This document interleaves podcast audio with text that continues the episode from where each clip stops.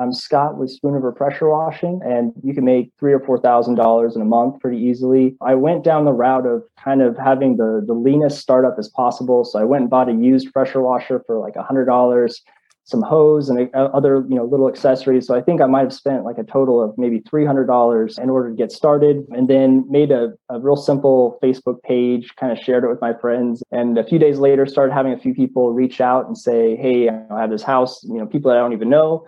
And so the the first house that we did, I think I charged two hundred dollars for it, and I had really no idea what I was doing. I've only maybe pressure washed, you know, my own house at that time and a few other things. You learn a lot of things that you don't know that you don't know as far as like, you know, how do I price things out? Like, do I write it on a piece of paper? There's just so many things you don't know at first, but we did that house. It took us way longer than it should have, but it was, you know, we almost got all of the money we originally put in the business back out, because it was, we put maybe three hundred into it and got two hundred on the first job. So that definitely felt like a success, but at the same time, it was a challenge just to kind of get your foot in the door with the first, first one. What's up? What's up? Nick Loper here. Welcome to the Side Hustle Show, because your income doesn't have to end when your workday does. Today, I've got a quick hit episode for you on the low startup cost, simple, local, and just plain satisfying business of pressure washing. If I needed a way to make money quickly, this one would definitely be on my short list. Stick around in this episode to hear how Scott bids his jobs, how he got his first customers, and the savvy way he markets the service. Ready? Let's do it. So yeah, hourly rate, maybe not that great on that first job, right, but super quick validation to say, okay, yeah. Uh, we've paid off the equipment, and now everything else is is kind of gravy minus our own labor. Mm-hmm. Were you doing like sidewalk, walkways, driveways, or were you doing like getting up on ladders, like doing the under the eaves and the siding and stuff? In this case, it was the siding and the gutters and kind of all around the house. And then and they also later wanted their deck too, so we charged another hundred and we we pressure washed the deck. But advertised as a little bit of everything that we could do: driveways, decks, cars, you know, whatever.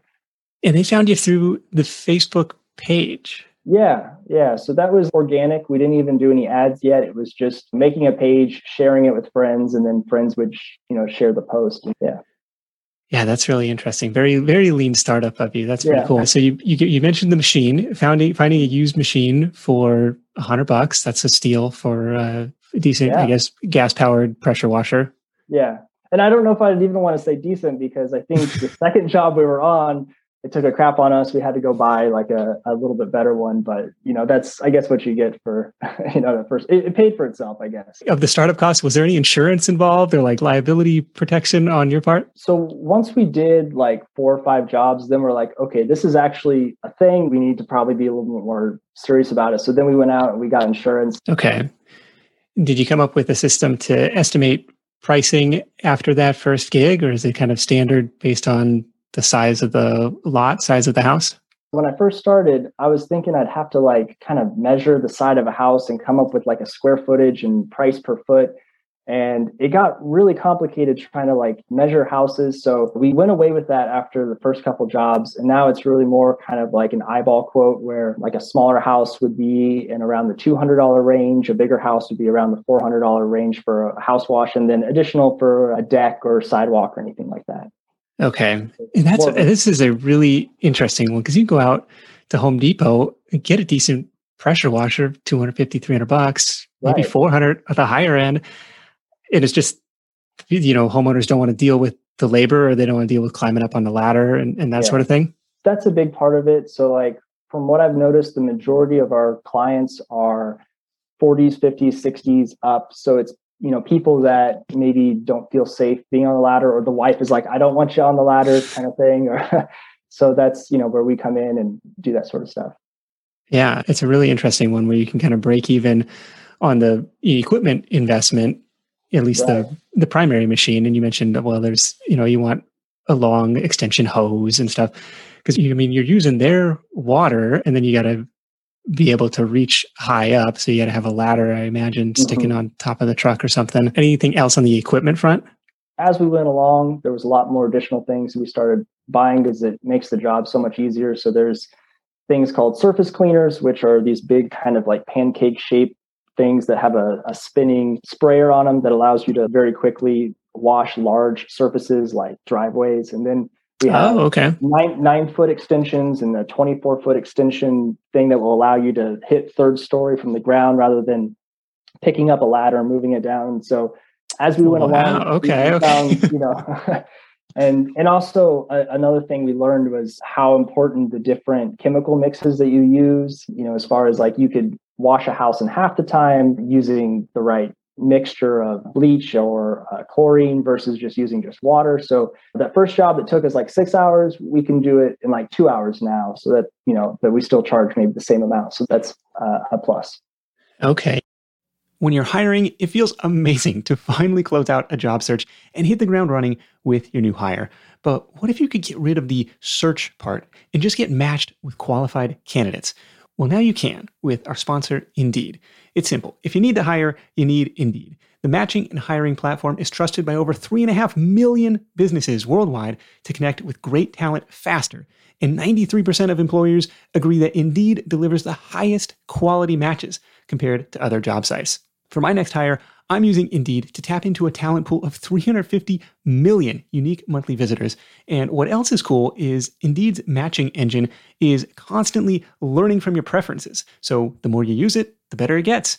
And how about this? Side Hustle Show listeners get a seventy-five dollars sponsored job credit to get your jobs more visibility at Indeed.com slash Side Hustle Show.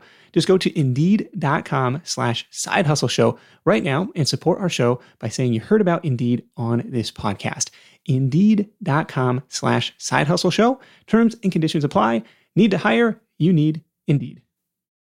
If you travel a lot for work or for vacation, you might be familiar with that feeling you get knowing you're leaving your space unused for long periods of time, and you're still paying for that privilege. But hosting on Airbnb means you don't have to leave your home sitting empty when you're away. Being an Airbnb host isn't just a way to earn some extra cash. It's a chance to share your space and make a guest's vacation all the more memorable. You might be thinking, eh, maybe my place isn't the right fit, but don't write it off just yet. Your potential Airbnb might be right in front of you. Whether it's a spare room or even your entire home, there's an opportunity waiting. Airbnb turns your home into a practical and even profitable venture.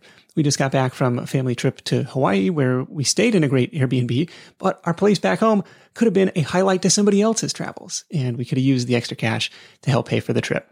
So if you're curious about hosting on Airbnb, find out how much your space could be worth by visiting airbnb.com slash host. Once again, that's airbnb.com slash host.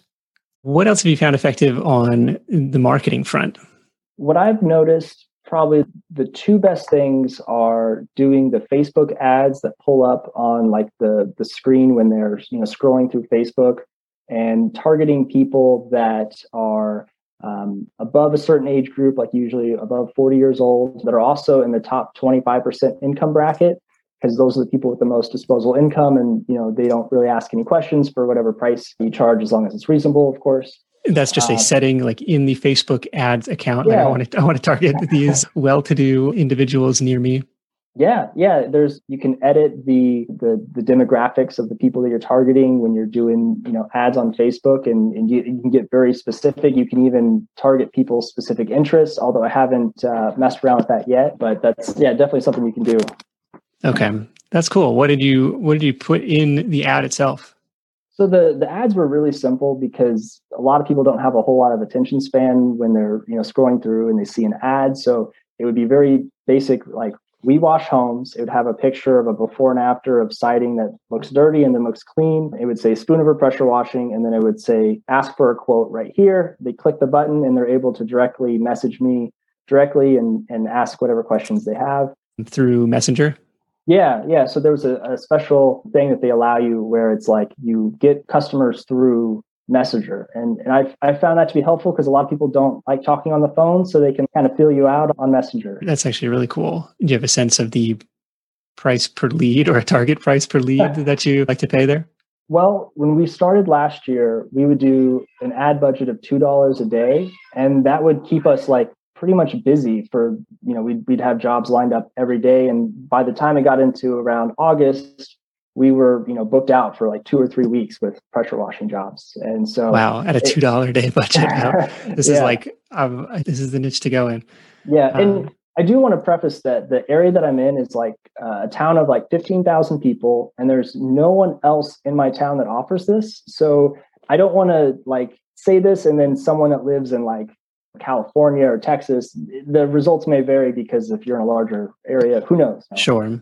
But to be able to find demand for the service where none existed before, or probably existed before, and mm-hmm. it just there was no local service provider. And to the extent that you were able to help create that demand through this ad, a compelling ad, like before and mm-hmm. after pictures.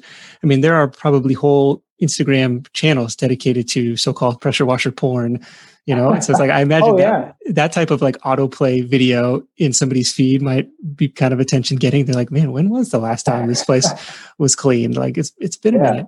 That's um, that's a really good idea. I, I haven't thought about that, but maybe I should do like a, a long video of pressure washing something and using that, you know, just because people share it just because it's oddly satisfying or whatever. It, it is. It's somebody's, somebody's driveway, especially if you got this big yeah. old circular thing. Like that's an interesting tool that yeah. uh, maybe people haven't seen before. When So, so somebody uh, contacts you, they click on the ad, they contact you for a quote.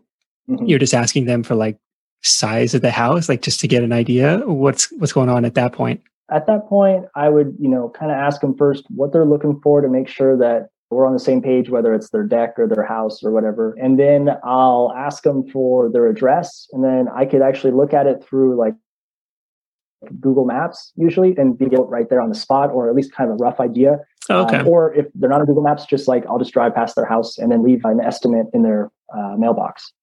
Okay, that makes sense. Yeah, the, the technology, like, oh, I'll just uh, spy on you through uh, Google Street View and say, oh, right. yeah, that looks like, all right, we can, we can get this done. I was also going to say the other side of marketing that I felt was pretty successful was using yard signs. So after we wash someone's house, we just put a little yard sign to say we wash houses with a phone number real big. And in some cases, you have like, you almost wash the entire neighborhood. So like there was one kind of nicer area where we did one house, and then as we were watching that house, the next door neighbor came up and talked to us. And then before we knew it, we did six houses that were all basically all adjacent. So I think yard signs are very powerful for that sort of thing. Yeah. And especially if there's a little bit of peer pressure. Oh, my neighbor's getting right. this done. Well, sh- yeah. shoot, I better pony up for this too. So I, I definitely sure. think that's a good way to do it. Are there any tools and tech that you use to manage bookings, process payments, anything else mm-hmm. that's help, that helps uh, run this thing? Yeah, I use a thing called Joist, and that's for creating invoices and estimates. And it's sort of like a C R M, not fully as fully robust as maybe you would like, but I've found it to be pretty helpful. And then my wife helps me with like the accounting. So we just put all the, you know, sales and everything into a, a little spreadsheet so we can kind of keep track of things. Almost everything is either, you know, cash or check, but it's something I'm looking into is that maybe using Square or something so they could pay with their credit cards. But I haven't had anyone have any issues with that. And And, you know, most people, I'll just tell them they can just mail me a check or or take cash or whatever. Okay. Well, that's awesome. Any yeah. crazy customer stories so far? Any property damage? Like any horror stories? Like things gone wrong? Oh, there was one time where I think we might have either broken a window or it might have already been broken. And we ended up, we, we talked to the homeowner and we we offered to replace it for him for free. And I, I have a feeling maybe it was already broken, but we just like didn't notice it until after it was washed or something. I mean, even then, I guess that's not a huge deal. It would just be a small insurance claim. But no, I guess as far as anything too crazy, it's all been pretty, pretty mild, I guess. All right. Well, that's that's a good sign. Um, yeah. Just keep it keep it easy. Make sure that insurance is in place just in case mm-hmm. something does happen.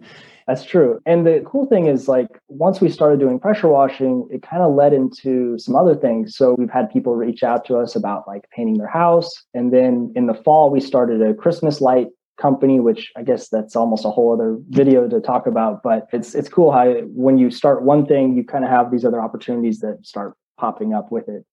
Yeah, that's actually really cool. And people like to support, you know, local small businesses too. Like, well, what else could you help me out with? So I think you guys are doing some awesome work there. So spoon river pressure washing dot com. If Scott has any other resources to add, we will uh, make sure to check the description below this video. We'll add those in there. Scott, really appreciate you taking us on the kind of a behind the scenes tour of the pressure washing business. And you got me kind of excited. It's like, man, this is low startup cost. This is uh, pretty quick, a pretty valuable service. So I think you'll inspire some folks.